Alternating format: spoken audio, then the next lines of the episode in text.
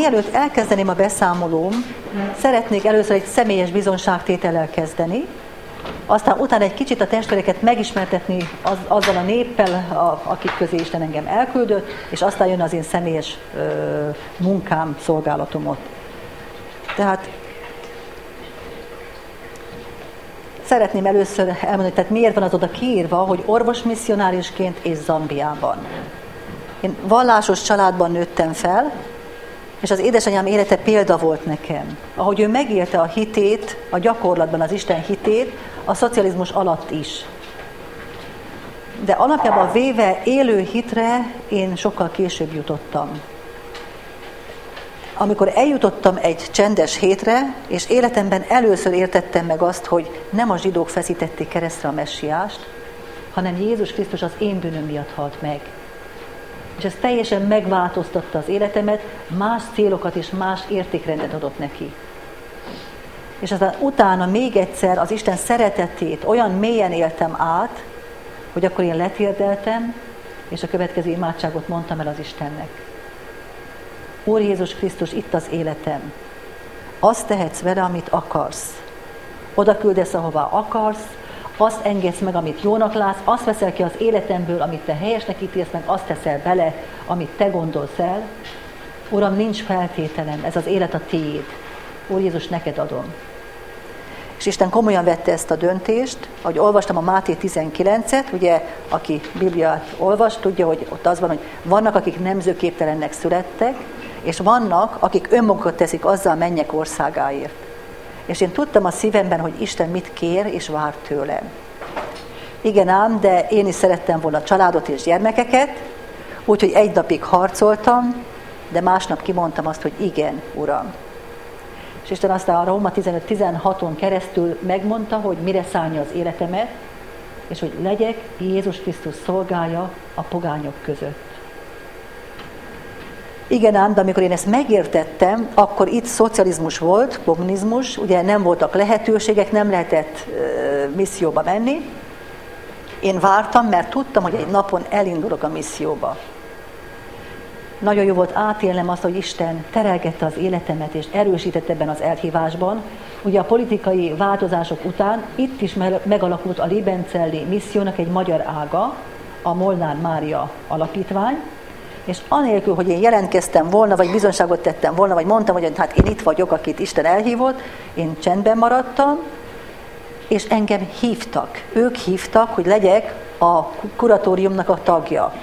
És ez megerősítés volt, másrészt Isten egy rálátást engedett a világ misszióra, ugye, mert nem sok fogalmunk volt addig arról.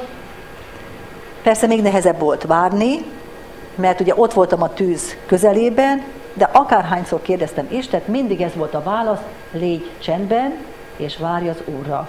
Nem késik el az ígérettel az Úr. Így aztán én 17 évet vártam az indulásig. Özvegy édesanyám volt, Isten hazahívta őt, és jellemző az Isten gyengétségére és szeretetére, hogy még azt is megvárt, hogy elgyászoljam a szívemben, és csak azt álszolt az Úr, hogy itt az indulás ideje. Aznap az Ezékiel 12-t olvastam a reggeli csendességben, ott az mondja, imi elközelgettek a napok, és minden látás teljesül, és amely szót szólok meglészen, és a napok nem peregnek tovább. Nagyon érdekes volt megint, hogy, hogy aznap volt a külmissziói kuratóriumnak egy találkozója, ülése Budapesten, éppen, és aztán már szólt az igaz szívem, hogy na most szólj és ne hallgass. És akkor tettem bizonyságot, aztán nyíltak az ajtók előttem, elmentem először Kanadába angol nyelvet tanulni, elvégezni különböző kurzusokat, amik szükségesek a missziói szolgálathoz. Következő évben Angliába mentem a trópusi egyetemre, ott a trópusi betegségekről tanultam, és aztán 2006. januárban mentem én ki a Zambiában misszióba. Aki ismeri egy kicsit a missziót, akkor hallott Molnár Máriáról, úgyhogy nekem is kérdés volt a szívemben, hogy Isten nem Pápua új Gvineába szánja az életemet.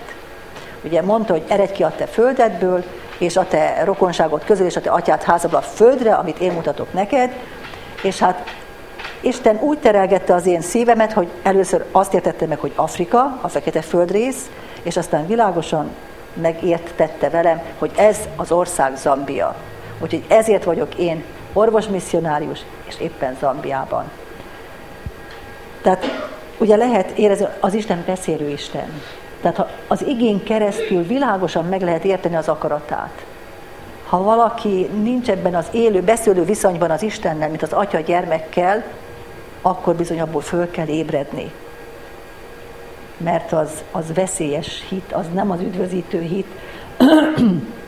Ugye Jézus Krisztus által lehet visszakerülni ebbe az atya-gyermek viszonyba.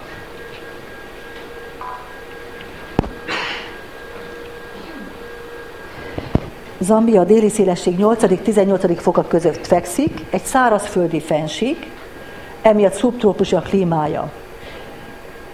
Majdnem tízszer nagyobb, mint Magyarország, 750 ezer négyzetkilométer, a lakóinak a száma viszont körülbelül ugyanannyi, tehát 10 millió.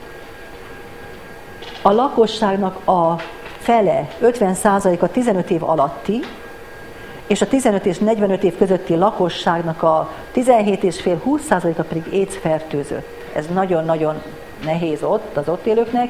Épp ezért a várható élettartam az csak 38-40 év. Nagyon alacsony. 72 törzs lakja ezt az országot, 72 törzs, ebből 7 nagyobb törzs van. Szerencsére a törzsek békés természetűek és nem nagyon háborúznak lehet látni, hogy keresztjének vallja magát 85 százalék, ami azt jelenti, hogy vasárnaponként sokan elindulnak a templomba, a templomba mennek, imádkoznak, énekelnek, de igazából az élőhitű, Krisztushoz tartozó, Krisztust követő keresztjén az jóval kevesebb, az olyan 5 százalék. Lehet látni az ászlójukat, a zöld az a, a természetes erőforrásokat jelenti, a piros az a szabadságot, a fekete a bőrük színét, és a narancssárga az az ásványi erőforrásokat. Zambiában három évszak van, az esős évszak, lehet látni, hogy ugye a föld utak úgy elkezdenek folyni, a hideg és száraz évszak, ugye sokan kérdezik, hogy, hogy, hogy, hogy mit szólok ehhez a nagy hideghez, de hát az igazság az az, hogy ott is hideg van ám, reggelente a hideg évszakban csak 3-5 fok van, napközben már 25-30, de 3-5 fok van reggel, és a lakások fűtetlenek, nincs fűtés a lakásokban, ezért lehet látni, hogy ezek a gyermekek ott a reggeli napfényben próbálnak melegedni. A forró és száraz évszak, amikor hetekig 40 fok fölött van a hőmérséklet, 42-45 fok is. Tehát ezért van az, hogy úgy, és már egy csepp eső sem esett közel fél évig, ezért van az, hogy így elszáradnak, némelyik fa így elszárad és lehull a levele. A a nemzeti parkjaiban Zambiának. Megtalálhatók azok az állatok, amik itt nálunk csak állatkertben, tehát ott is most már nemzeti parkokban, ez az öt nagy, ugye, amit gazdag európaiak vadászhatnak jó pénzért, de hát de megtalálhatók, ugye az elefánt, a, a bivaj, az orszarvú, a leopárd és az oroszlán, és ugye itt láthatók az úgynevezett kisebb állatok, mint a víziló, a zsiráf, a zebra, a krokodil az viszont majdnem minden vízben majdnem minden nagyobb vízben ott van, úgyhogy nagyon vigyázni kell, ha valaki fürdik, hogy nehogy baj történjen. Ezek a képek a kertből vannak, az én kertemből már. Lehet látni, hogy ilyen is, olyan is található, ilyen állat, olyan állat is található. Ugye a kékfejű lizártól kezdve a kaméleonig, igen, lehet látni kaméleon, meg hát egyéb állatok is, de nem csak ö, riasztó állatok, hanem gyönyörű tollú madarak. Ez itt egy kolibri, az az igazi, amit természetfilmekben lehet látni, gyönyörű tolla, színes tolla van, és hát bizony, ha mosogatok a konyhában, akkor látom őket, hogy a nektárt szívják. Nagyon kis kedvesek. Ez is a kertből van, az avokádó, ez az avokádó, ugye, a banánt ismeri mindenki, így néz ki a virága. Ez a golgota virág, vagy granadila. A Mikulás virágot megint mindenki ismeri itt karácsonytáján, de így néz ki a kertben. Igen. Tök szép. És hát ez egy jellegzetes afrikai kép. Tiszteltes úr, mert én úgy is állok. Nagyon sok természeti szépség van Zambiában, a Viktória vízesést nagyon sokan ismerik, ugye, de sok egyéb szép vízesés is, amik, amik ott már Mungvi körül vannak, közelebb vannak Mungvihoz, 100, 200, 400 kilométerre, tehát közel hozzánk. Ugye lehet látni, hogy mennyi-mennyi szép is van ebben az országban, hogy Isten mennyire szeret egy-egy népet, hogy, hogy megajándékozza azt a tényleg nehézben élő országot ilyen sok-sok szép dologgal. Tehát megdobbanhat a szívünk, hogy milyen Istenünk van. De hát az igazi Zambiának a jellemzője sokkal inkább ez. 64-ig gyarmat volt, brit gyarmat volt Zambia, aztán kivívták a függetlenségüket, egy pártos szocializmus lett, ennek még a maradványát lehet itt látni jól az első, valami az egeremmel, igen, az első képen, ugye még mindig vannak ilyen ellenőrző posztok, ahogy megyünk lefelé a főváros felé. Hát itt ná, ott, ott arra felé mondjuk nem ilyen szuper bevásárló központok vannak. Kazamában az a legnagyobb az a nagy város tőlünk 28 kilométerre, ott van egy, egy nagyobb üzlet, amiben elfogadható lehet vásárolni, de ott arra felé az emberek így élnek, és ilyen kis üzletben vásárolnak. Szeretném hangsúlyozni, hogy ahogy mondtam, Zambia nagy, és nem csak nagy, mint ország, tehát nagyok a távolságok, de nagyok a különbségek is az ország különböző részein. A Réző vagy Kopelbelt, az a központi rész, meg a főváros, ott sokkal európaiasabban lehet élni. Na most, ahol én élek, ezek a képek onnan vannak, ott az északi rész, az ezer, ezer kilométerrel följebb van észak felé, ott egy kicsit Kapirin Pósi után megállt az idő, és hát azért, azért láthatók, de, de hát az emberek nagy százaléka így él ott a falvakban, így élnek.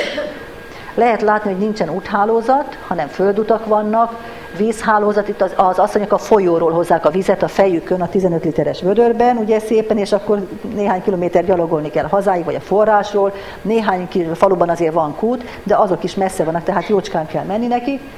És amikor kérdeztem, hogy hogyan lehet, hogy nem lötyök ki a vízkilométereken keresztül, hát az volt a válasz, hogy így már gyermekkorban elkezdik tanulni, hogy a terhet hogyan, hogyan hordják a fejen.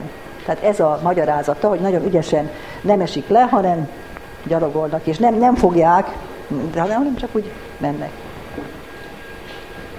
Itt is lehet látni, hogy a gyermekek korábbi felelősséget hordoznak, ugye, és egy kisebb gyermek is önállóan mosakszik, magára mos, lehet látni, hogy milyen a teherszállítás, ugye arra felé, ha a családnak van egy-egy kerékpár, akkor bizony négyen is ráülnek, a tömegközlekedés képeit lehet itt szépen látni.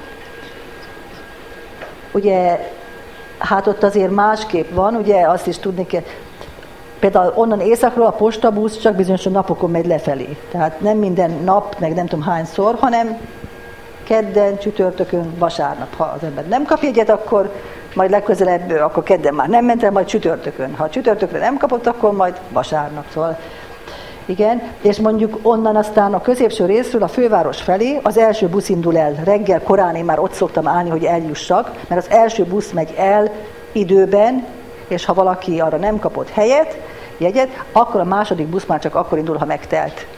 Úgyhogy ez néha több órás várakozást is jelenthet.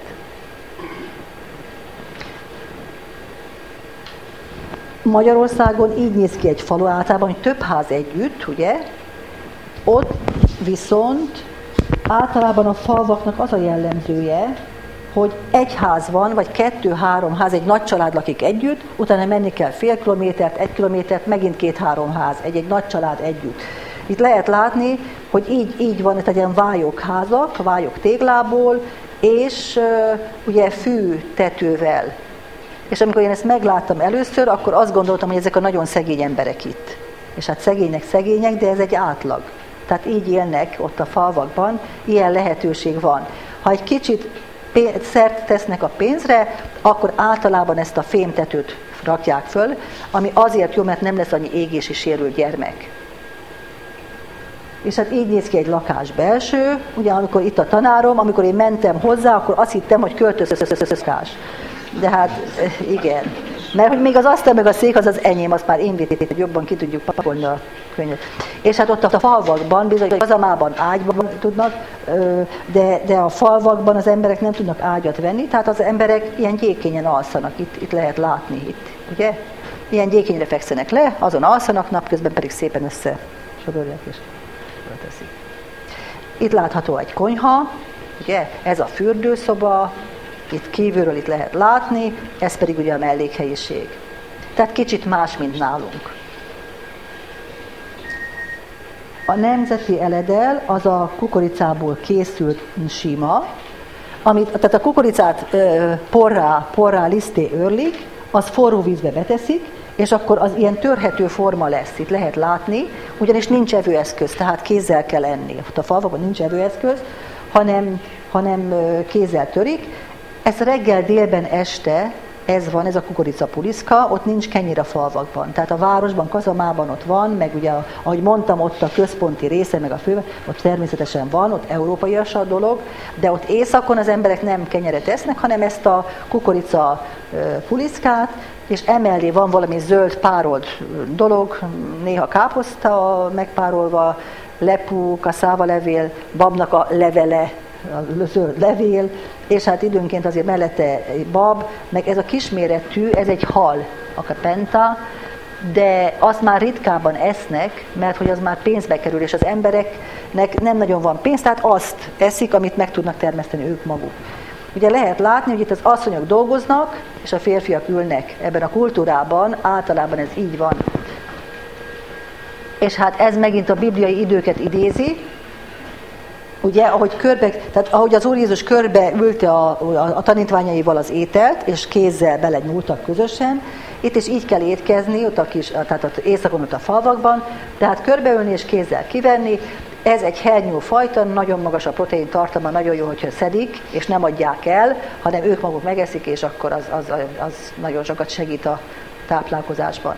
Édes krumpli van, még mogyoró, amit termesztenek, és hát lehet újra látni, hogy teljesen minden kézi erővel történik. Tehát itt azért elég kemény az élet arra felé. A nemzeti viselet a csitenge, az egy nagy mintás ruhadarab, azt körbe szokták tekerni a szoknya fölé, hogy védjék, a, hogy ne legyen piszkos, de egyébként tehát lehet látni, hogy hordják, szoknyának, a bébit beleteszik, munka közben is a, a kisgyermek ott a hátukon nagyon sokszor, Ugye leterítik földre, azon alszanak, néha arra tálalnak, ha már régi, akkor pelenkaként is funkcionál. Mondjuk én is föltekertem magamra, mert ugye nadrágot abban a kultúrában, tehát egy, egy nő nem hordhat nadrágot, abban a kultúrában tilos. És hát magamra tekertem, mert ugye ebben a, a fűben bizony van bőven kígyó. És hát itt látható ez a, a csitenge másik változat, a csitenge kosztüm. Ha valakinek van pénze, akkor ilyen szép kosztümöt csináltat, akkor a fejfedő is ugyanaz, ez ünnepi viselet ott arra felé. Ahogy mondtam, tehát ez a főváros, itt van, ez az a, az úgynevezett koperbe, vagy részöv, de itt a szélén sajnos, meg itt fönn éjszakon, ahol én is ott mondom, más az élet, egy kicsit az másabb. A részbányászat az alapja Zambiának, lentebb van, lehet, vannak a részbányák, ott fönt északon nincs, fönt északon nem nagyon van sem gyár, sem vállalat. Tehát az a gond, hogy az embereknek nincsen lehetőségük. Ezért is van az, hogy a férfiak ülnek általában, nek nincs munka lehetőség. Ott Mungviban van a klinik, tehát ott dolgozhatnak, vannak különböző tanulmányi hivatal, meg egészségügyi hivatal, meg, meg mezőgazdasági, tehát ott dolgoznak, de a nagy részüknek nincs munka lehetőségük, és a kultúrában, meg a faluban, a földeken is az asszonyok dolgoznak. Tehát a férfiak azok, azok hogy leülnek általában és az asszonyok nagyon keményen dolgoznak. Lehet látni, hogy ilyen kis gazdaságok vannak, sajnos nincs nagy gazdaság, hanem kis gazdaságban termesztik a kukoricát, babot, és, és akkor még a mogyorót is, amit aztán kaszába van még, édesgyökér, tehát azt használják föl, és azt, az, az abból élnek, amit meg tudnak termeszteni. És hát ugye mondtam, hogy nem nagyon van pénz, meg azon a részen, hogy nem, sokszor nem úgy van, hogy bemegyek a boltba és vásárolok, hanem ők maguk sok mindent elkészítenek. Ez is a bibliai időket idézi, ugye a vályok tégla készül, ahogy Egyiptomban is a zsidók készítették, és a 42-45 fokon bizony ragyogóan ki lehet égetni, és aztán ezt használják. És hát ugye a fű, ami az esős évszakban két méter magasra is megnő, aztán a szárazban jól kiszárad, abból készül a, a kerti teteje, a a kerítés, a csirkeetető, ez egy fa kérge, tehát ott nem úgy van, hogy valaki majd bemegy az üzletbe és vesz valami madzagot, hogy megkösse, hanem ez a fa kérge, ha vízbe tesszük, megpuhul, és nagyon jól lehet vele kötni dolgokat. Hogy nagyon ötletesen oldanak meg dolgokat tényleg. Az élet nehéz, de mégis lehet látni, hogy sokkal derűsebbek. Tehát nekem ez furcsa volt, amikor megjöttem, hogy mennyi, mennyi azért sokkal, nálunk is sokkal nehezebb. Sokkal-sokkal nehezebb. Sok ember él nehezen, mm, családoknál, ha munkanélküli a, a, ugye a, a férfi, de azért itt még mindig bőven van hálát adni való.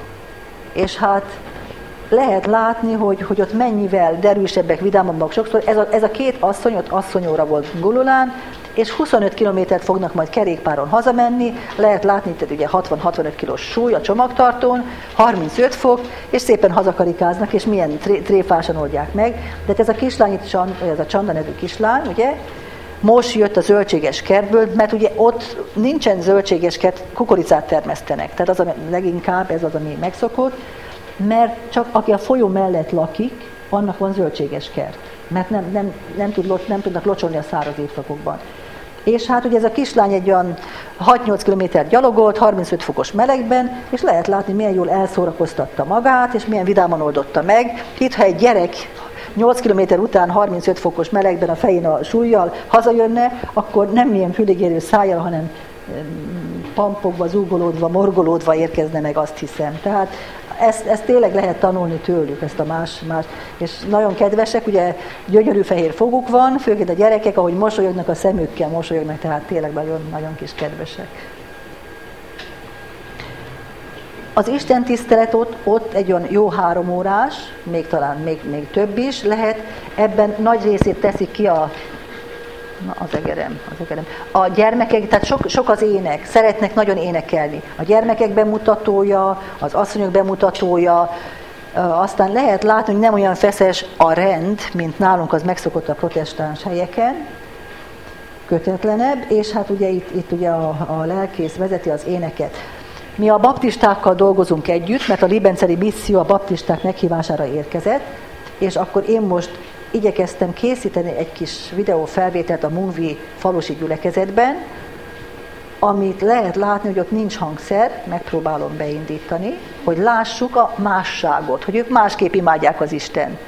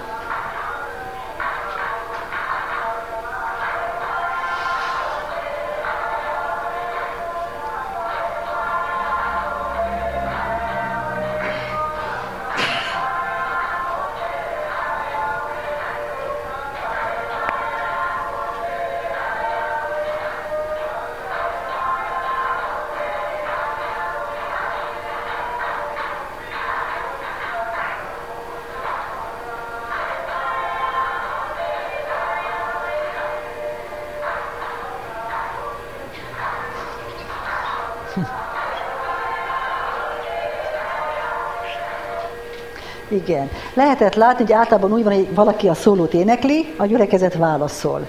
És hát tényleg szeretnek énekelni, és tapsolnak közben. Ugye hát nincs hangszer, főként az északi részen, ott, ott az áram és egyéb dolgok miatt is, tehát még néha a dobot használják, de nincs hangszer, és ezzel a ritmust ütik. Tehát ezzel ez így van. Na most mut, szeretnénk mutatni akkor egy városi gyülekezetet, ahol azért már van hangszer, de hogy belelássunk, hogy ők ugye egy kicsit másképp imádják az Istent.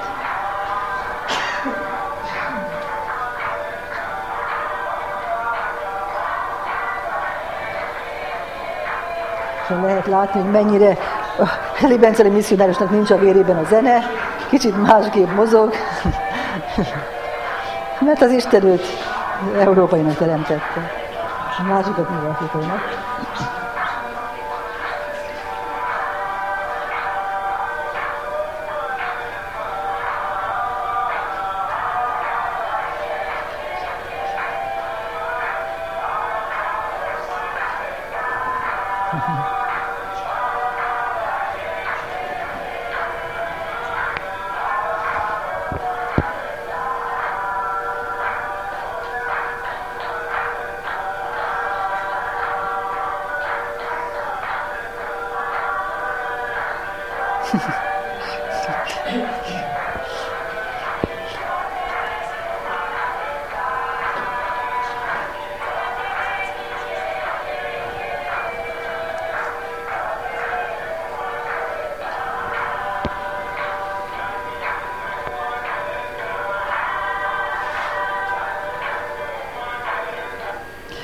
Ugye lehetett látni, őket Isten afrikainak teremtette, ott jól lehetett látni, hogy a másikat, akit Isten európainak teremtett, annak nincs a vérében a zene.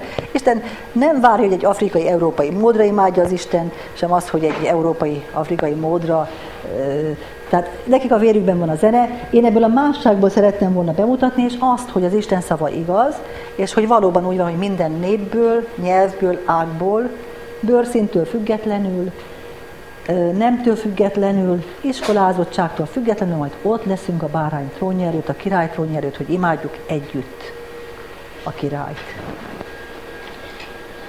A Libenceli misszió Zambiába 85-ben érkezett, két nagy területen folyik a munka, ez a központ, tehát ez a részövi részen, a Csingola a központ, Muzengában van egy keresztény iskola, az a Mánó iskola, Dólában van egy mezőgazdasági és szociális projektje a, a missziónak, aztán Fiváliban volt egy, egy biblia iskola, az, ja.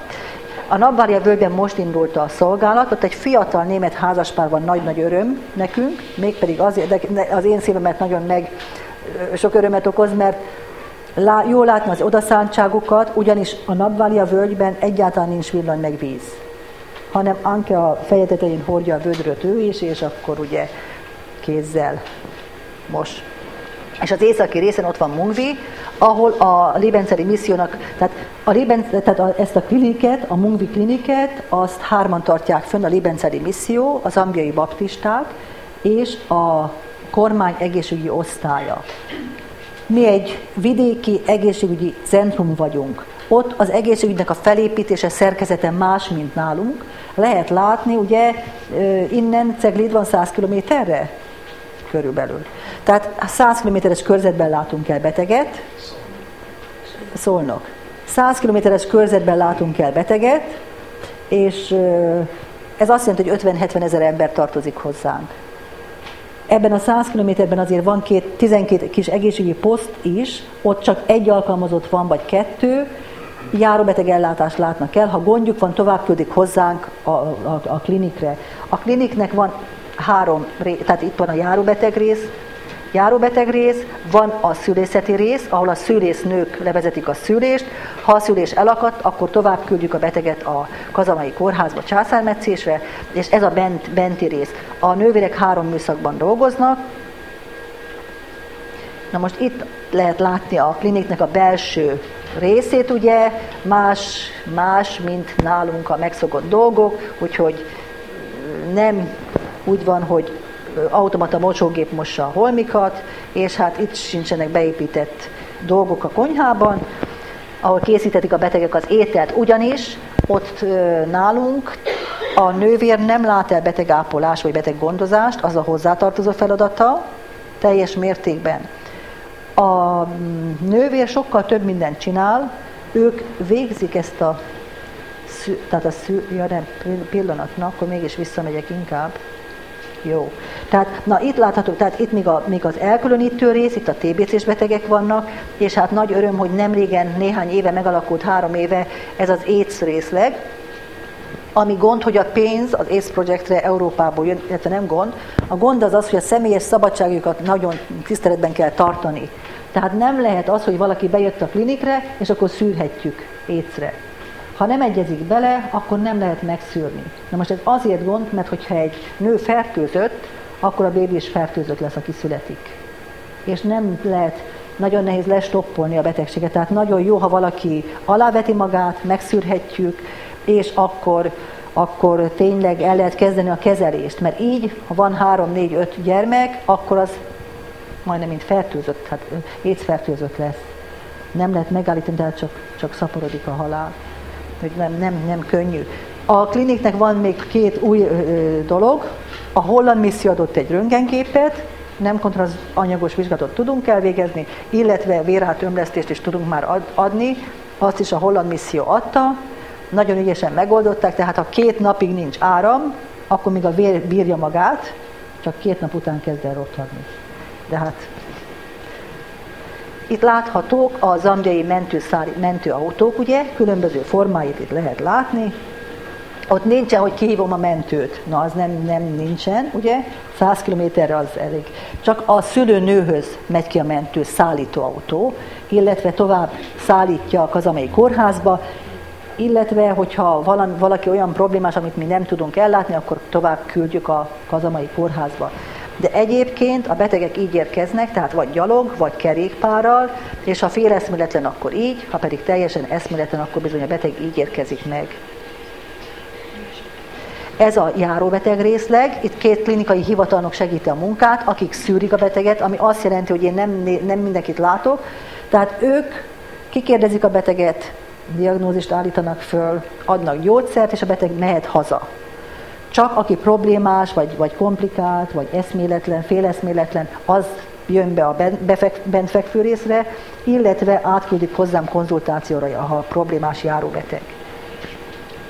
Ha a klinikai hivatalnok nincs itt, akkor abban a nővér segít ebben a szűrésben, tehát mondtam, hogy a nővér több mindent csinál, amit nálunk esetleg csak orvos, tehát ugyanígy, tehát kikérdez a beteget, gyógyszert javasol, és a beteg mehet haza, illetve időnként vénás injekciót ad, infúziót köt be, tehát sokkal több minden, de nem végez betegápolást. Na most a...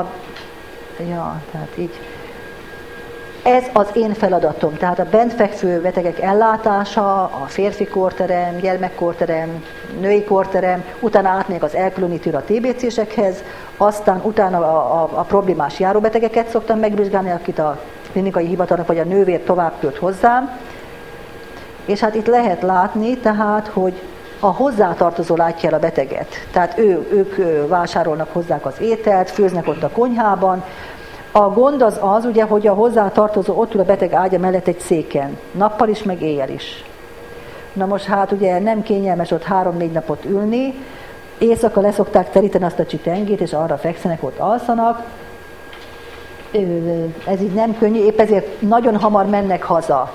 Tehát Istennek hála, sokszor nagyon gyorsan fölépülnek a betegek. Tehát bejön eszméletlenül agyi maláriával, és a quinin infúziót beadjuk, és akkor utána már második vagy harmadik napon eszméletlen tér, és, és már akar is hazamenni, és hát sokszor haza is mennek, vagy, vagy szülés után, ugye hat órával, ha spontán szülés van, akkor a szülőn ugye a bébit a hátára köti, és akkor szépen hazamegy vagy ha a családnak van kerékpár, akkor szépen fölül a kerékpár, hát a spontán szülés, normál szülés, fel, fölül a, a, a, a csomagtartó, és akkor az sem jobb, de azért mégiscsak hát kényelmesebb, mint gyalogolni, de ugye az út az olyan, hogy Na hát ezért aztán tényleg akarnak hazamenni, meg otthon, néha három-négy gyermek ott, ott, otthon van, és akkor sietnek haza, hogy, hogy el, elláthassák őket.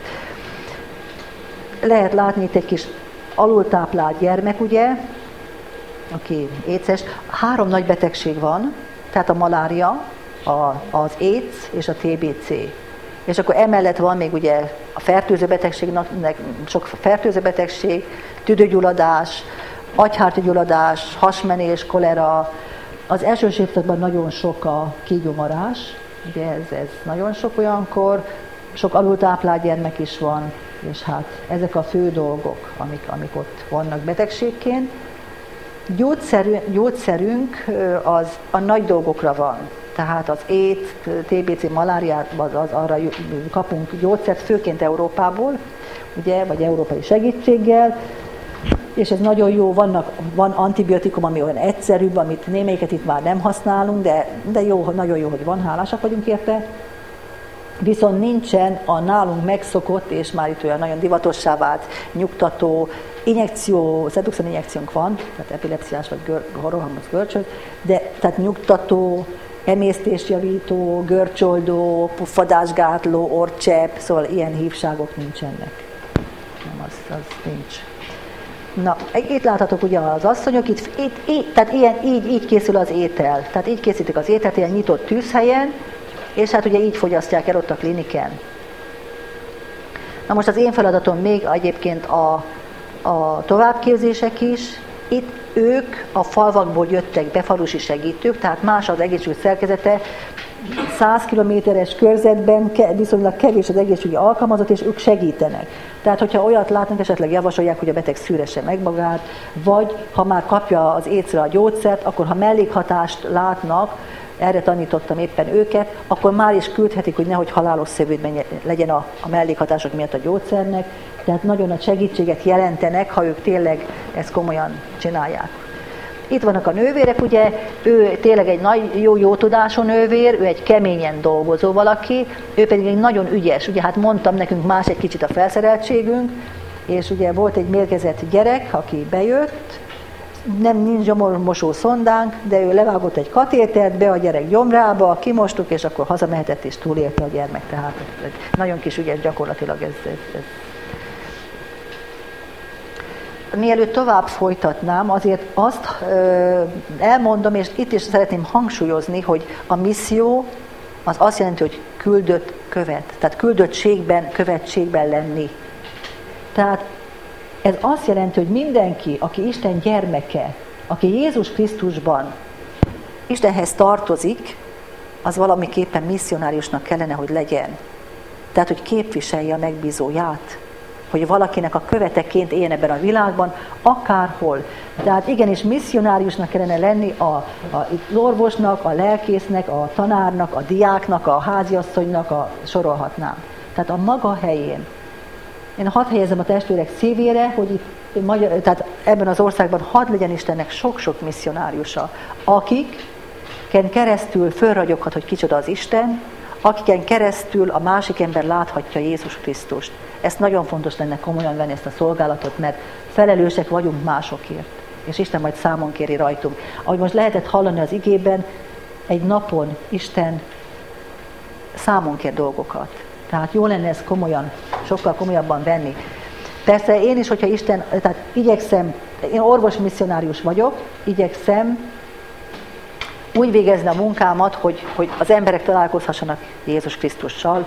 Ugye, ha, ha eszméletlen, akkor leülök az ágyához, ha mm, tudok, és akkor imádkozom érte. Ha kijött a maláriából, az eszméletlenségből, akkor meg azért adunk hálát, hogy Isten, tehát Istennek, hogy visszamegyünk, hogy aki meggyógyította. De ha lehetőséget kapok, akkor azért mást is igyekszem végezni, meg ha időm van, amikor megérkeztem, akkor raktam ki ilyen szép igés lapokat, ugye, és mellé, hogy vettem benne a bibliákat, hogy, hogy kérhetik és olvashatják a Szentírást a saját anyanyelvükön.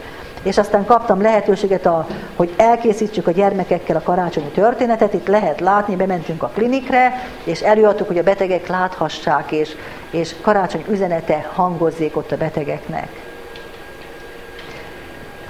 ahogy mondtam, három órás Isten tisztelet van, és általában, vagy még hosszabb, és általában a gond, hogy a végén van az ige hirdetés.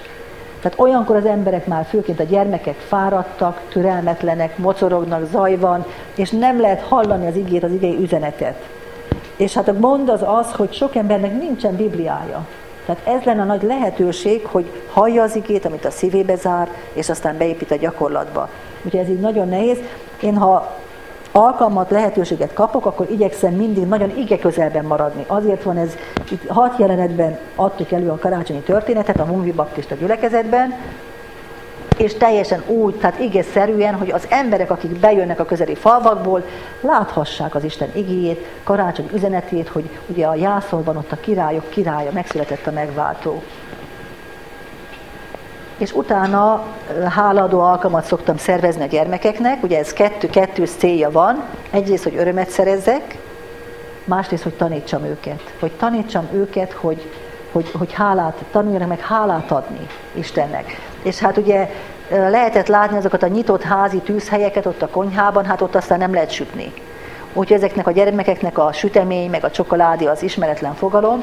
Ezért aztán én nagyon örültem, amikor megérkezett Magyarországról a kis csomag, ugye, karácsony előtt, és hát benne szaloncukrok, és mondtam a gyerekeknek, hogy gyerekek úgy egyétek, hogy ezek magyar szaloncukrok. És hát nagy volt az öröm, és, és a kis karácsony szalvétában némelyik gyerek teljesen elcsomagolt mindent, meg se kóstolta, mert hogy vitte haza a többiekhez, hogy majd megosztja velük. Egyébként, ha a testvérek gondolnak ránk és imádkoznak értünk, akkor könnyebb úgy, ha ugye főként az idősebb korosztály arra próbál emlékezni, hogy milyen volt itt a háború után. Volt egy vagy két cipő a gyerekeknek, mezítláb jártak általában, azt vették föl esetleg a templomba, meg iskolába, de egyébként tehát az élet egy kicsit, kicsit nagyon hasonlít arra az időszakra, ahogy, ahogy ott éjszakon az emberek élnek. Na tehát, de ilyenkor tan, tehát lehetőségem, hogy tanítsam őket a hálaadásra, hogy tanítsam őket, hogy, hogy mi az ünnep. Tehát, hogy nincs ünnep Isten nélkül. Tehát, hogy itt Európában szintén tanítani kell az embereket, hogy ünnep nincs Isten nélkül. Ha csak hajsza, evés, az nem ünnep, ha az Isten kimarad. Tehát az ünnep lényege az lenne, hogy közelebb kerülni Istenhez, mélyebben, megismerni őt, komolyabban odaszállni az életünket, letenni az ő kezébe, tehát ez lenne az ünnep igazi értelme, csendben Istennel. És hát ettől lenne az ünnep az ünnep. Ugye ők nem tudják, mi az, hogy advent, jó? És, és hát itt ezeken a gyertyákon keresztül lehet nekik beszélni, hogy mit jelent az, hogy advent, hogy kit várunk vissza, ki jön vissza majd. Elkészítettük a húsvéti történetet is, lehet látni, én azt nem akartam, hogy egy gyerek az Úr Jézust eljátsza, ezért úgy oldottuk meg, hogy fehér ruhában vannak, akik a Jézus Krisztus szavait fölteszik oda a, a Golgotai kereszt mellé, az utolsó mondatokat, és itt lehet látni, a, ugye, a, akik a feszizsmeget kiáltják, és megint nagyon ige közelben maradva próbáltam, próbáltam a gyerekekkel elkészíteni a húsvéti történetet, hogy az emberek, akik itt bejönnek, ugye, többen vannak ünnepi alkalomkor, hogy lássák az Isten szavát, ha nem, nem olvassák, vagy, vagy nem, nem, mégis elérhesse az Isten szava őket. Mert ugye az nagyon fontos, hogy, hogy, hogy valóban a szívükben legyen, és Isten munkálkodjon az igény keresztül az életükben.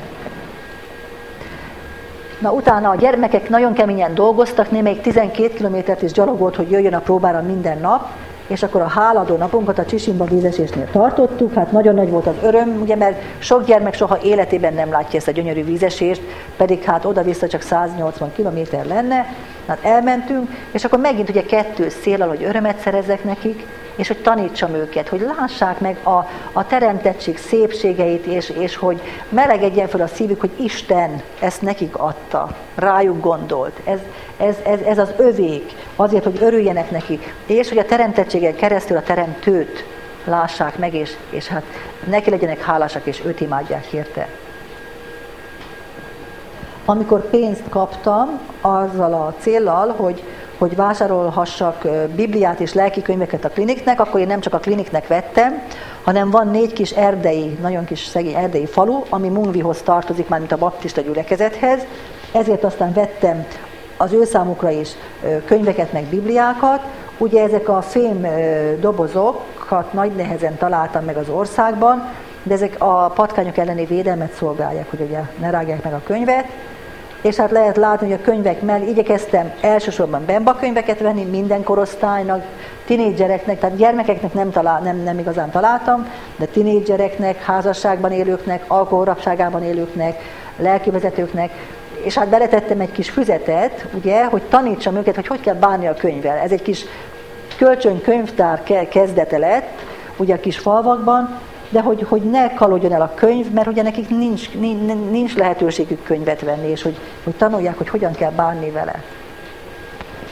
Itt van itt Inti, ugye ez is az egyik kis erdei falu, hát lehet látni, hogy nem olyan kellemes, kényelmes az ülés ilyen padokon, és ezek a gyerekek bizony 6-8 kilométert is jönnek, amíg idáig elérnek. Ez itt Muliló.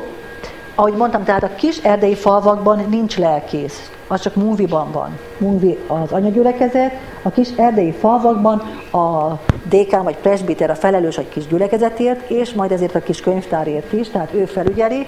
Itt tényleg egy nagyon komoly élőhitű keresztjén, és ugye én azt javasoltam, hogy egy teljes szentírást megkaphat valaki egy évre, egy új szövetséget fél évre.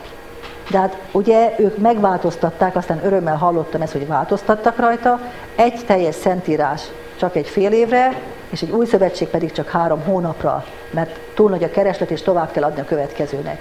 És én most megint, hogy ébrezgessem az itt ülőket, hogy itt aztán mindenkinek lehet Bibliája, mindenki annyit olvashatja, mennyit akar, akarja, mindenki annyi igét tanulhat meg kívülről, hogy a szívében amennyit csak akar, Ugye jó lenne, hogyha ha szeretnénk és tisztelnénk az Isten igényét azzal, hogy tudjuk, és aztán ugye azzal, hogy megcselekesszük. Ez nagyon komoly, komoly figyelmeztetés lenne mi számunkra is, mert Isten az igényen keresztül tud beszélni, ő beszélő Isten. Ez itt Sanga, ez a legfiatalabb gyülekezet. Lehet látni, hogy így néz ki egy templom, amikor úgy indul, ugye egy kis gyülekezet, fű a teteje a templomnak, és lehet látni, hogy a kis, hát ezen nem túl kellemes, kényelmes az ülés, mert ugye a fal csak éppen ki van vágva az erdőből, három órát ülni rajta nem túl kellemes, és hát ez, amikor már egy kicsit egy, egy, ez a Gulula a legidősebb, Mungvihoz tartozó kis erdei gyülekezet, hát lehet látni, hogy itt azért már a, a templom az már kicsikét másabb, de azért lehet látni, hogy más, mint nálunk.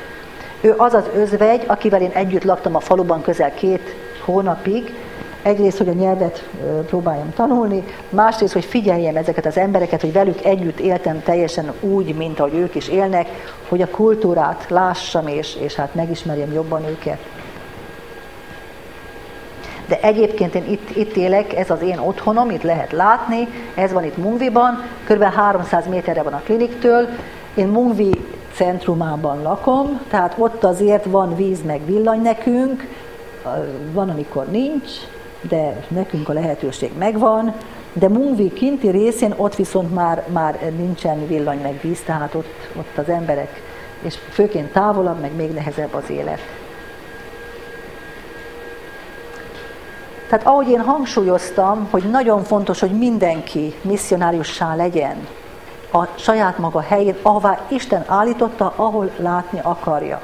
De mégis, ha valakinek a szívét Isten a külmisszió felé terelgeti, akkor hogy hogyan lehet segíteni, tehát itt lehet látni az imádság, és az imádság mennyire fontos, és hogy az Isten kezét megmozdítja, hadd mondjak egy példát, ugye amikor Angliában tanultam az egyetemen, a trópusi egyetemen, akkor a szünetben valaki köz, hozzám lépett, aki szintén megszólított magyarul, pedig csak én voltam egyetlen magyar de hát egy diszidensnek a lánya volt, ők is a misszióba mentek, egy házaspár misszióba, Afrikába, csak éppen nem a Libenceli misszión keresztül, és egy másik országba. De hát így jóban voltunk, és aztán Isten lelke rám terhelte őket ott Mungviban, és újra és újra imádkoznom kellett értük. És tényleg harcolni imádságban, és aztán írtam egy levelet nekik, és megkérdeztem, hogy Györgyi, mi van veletek? Mert Isten lelke engem újra és újra indított értetek imádságra. És hát aztán visszaírt, hogy milyen kegyelmes az Isten, és hogy szeret bennünket, itt személyesen. Igen, mert amikor te imádkoztál értünk, akkor ebben az országban polgárháború volt. És minket kiürítettek, át kellett mennünk egy másik országba, de most már visszajöttünk, és a gyermekek is jól vannak. Na, tehát ennyire fontos az élő személyes kapcsolat, és az imádság, hogy Isten szólíthasson bennünket harcba, lehet, hogy a másik ott féleszméletlenül fekszik maláriával, és akkor e, Isten szólít valakit, hogy könyörögjön érte. Nekem most van lehetőségem arra, hogy, hogy megköszönjem a testvéreknek az imádságukat, a hordozó szeretetüket. Ugye szeretném mondani, hogy én, mint orvos, én nem kapok fizetést a magyar kormánytól, mint orvos nem kapok fizetést az angliai kormánytól sem. Én a magyar Molnár Mária misszió alkalmazottja vagyok, tehát én onnan kapok mindent, vagyis, mint, a, mint magyar misszionárius teljes mértékben a magyar keresztjének hordozó szeretete áll mögöttem. És én most ragadom meg az alkalmat, hogy megköszönjem mindenkinek a szeretetét és a, a mögöttem állását, ami lehetővé teszi, hogy én ott szolgáljam az én uramat. Tudom, hogy sokan a szükségből adnak, úgyhogy tényleg elsősorban Istennek vagyok hálás, de köszönöm a testvéreknek is ezt az áldozatvállalást. Még annyit, hogy aki esetleg nem ismerős ebben a témában, ugye a külmissziói híradón keresztül lehet figyelemmel kísérni a, a, a missziói dolgokat, benne a magyar ö, misszionárisok életét is, és hát van itt néhány szóróla, amit el lehet vinni, hogyha valaki komolyabban szeretne megismerkedni a Libenceli misszióval, akkor itt ezeket el lehet, ebből lehet vinni. A Turmezei Erzsébet verset biztos, hogy sokan ismerik, ugye, ahol, ahol két pár lábnyom helyett csak egy van, mert hordoztatva van. Tehát én, ha visszanézek az életemre, ott a mögöttem lévő évek alatt bizony sok helyen csak egy pár láb van, mert az Úr engem hordozott. Nem volt könnyű. És én már Liverpoolban kezdtem el azt gyakorolni, hogy amikor nagyon-nagyon nehéz, kilátástalan, reménytelen valami, a keskeny út nagyon keskeny, akkor a csendességemet úgy tartom, hogy kérem Isten lelkét, hogy juttasson eszembe mindent, minden kedveset, szépet és jót, amit az Isten cselekedett, ahogy átélhettem nagyon személyesen az ő hatalmát, dicsőségét, hogy bele nyúlt az életembe, vagy mozgatott embereket, csak elkezdem írni ezeket pontokban, és a csendességem végére van 5-6-8 pont, úgy nevezem őket egy hálacsokor, egy kis illatozó hálacsokor, és ugye semmi nem változtak a körülmények, de a szívem mégis tele lehet hálával és Isten dicsőítéssel. Én most ebből a, a, a hála csokromból mindig a legjobbat szoktam kihúzni, de szívesen mást is közreadok, de ez a legillatozó virágszál. Ugye tudják, hogy orvosmisszionárisként vagyok ott, amikor lejárt az ideglenes regisztrálásom, akkor újra regisztráltatni kellett magam a zambiai orvosi kamaránál. Kitöltöttük a papírt, ugye, és elküldtük a fővárosba, hogy kaphassak dátumot, hogy menjek vizsgázni, és majd regisztráljanak. És hát a papírok visszajöttek, és ugye amikor visszajött, akkor a klinik igazgatója azt mondta, hogy én nem írom alá, mert nem vagyok orvos, a megyénél pedig az illető azt mondta, hogy én orvos vagyok, de nem írom alá, mert nem, nem, nem ismerem őt, ugyanis közben váltás volt. Hát ez így elment egy-két hónap, és hát mondtam, hogy uram, hát ez, ez, ez, egy csiki csuki, ez egy csapda. Ő azt mondja, hogy nem írom alá, mert nem vagyok orvos, Amaz meg azt mondja, hogy orvos vagyok, de nem írom alá. Hát hogy lesz itt, mi lesz itt? Uram, hát ez emberileg lehetetlen. És még aznap jött egy levél Németországból, messziről megint ugye az imádság. Két missziós nővér nagyon komolyan imádkozik. Értem, jött egy levél benne egy igével, Isten válaszolt nekem, ugye azt mondom, hogy emberileg lehetetlen, és benne volt az ige, ami lehetetlen az embernek, nem lehetetlen az Istennek, mert az Istennek minden lehetséges. Ez erőt adott, Isten megemelt, vártam tovább. Eltelt még megint egy-két hónap, tanultam a vizsgára, ugye, Közben a, a keskenyút még keskenyebb és göröngyösebb lett, mert ami képet láttak a testvérek, úgy nézett, hogy minden elveszett. Ugyanis a komputerem elromlott. Tehát először azt gondoltuk, hogy csak lefagyott, később kiderült, hogy a hard drive teljesen tönkrement. Nem volt könnyű, a papírok álltak, minden csak nehezebb lett, úgyhogy újra kiöntöttem az én szívemet az Úrnak, és elmondtam, hogy Uram, én nem adom föl.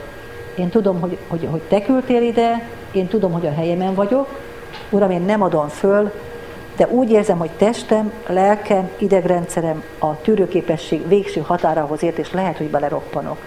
És olyan jó volt, hogy be, csak befejeztem az imádságot, fölnéztem, az íróasztalon fölött van egy ige, hogy hű az Isten, aki nem hájt titeket feljebb kísérteni, mint elszenvedhetitek, sőt a kísértéssel egyetemben a kimenekedést is megadja majd, hogy elszenvedhessétek. Isten megint megemelt.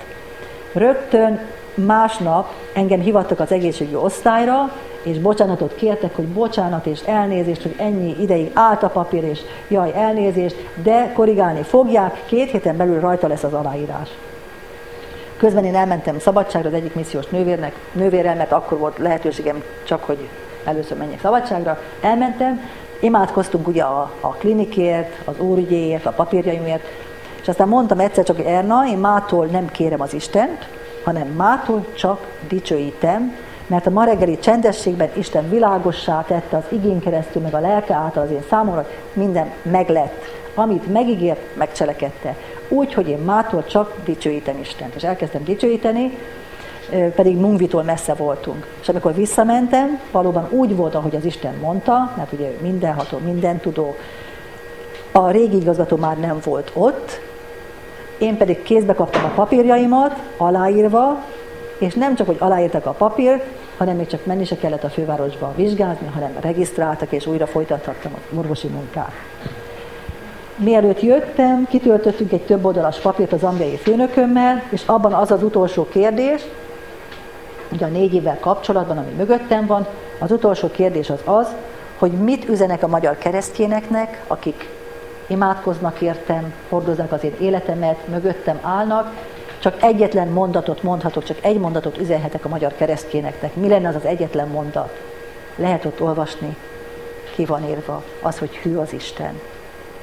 Ezt szeretném a testvérek szívére helyezni. És hát köszönöm a figyelmet.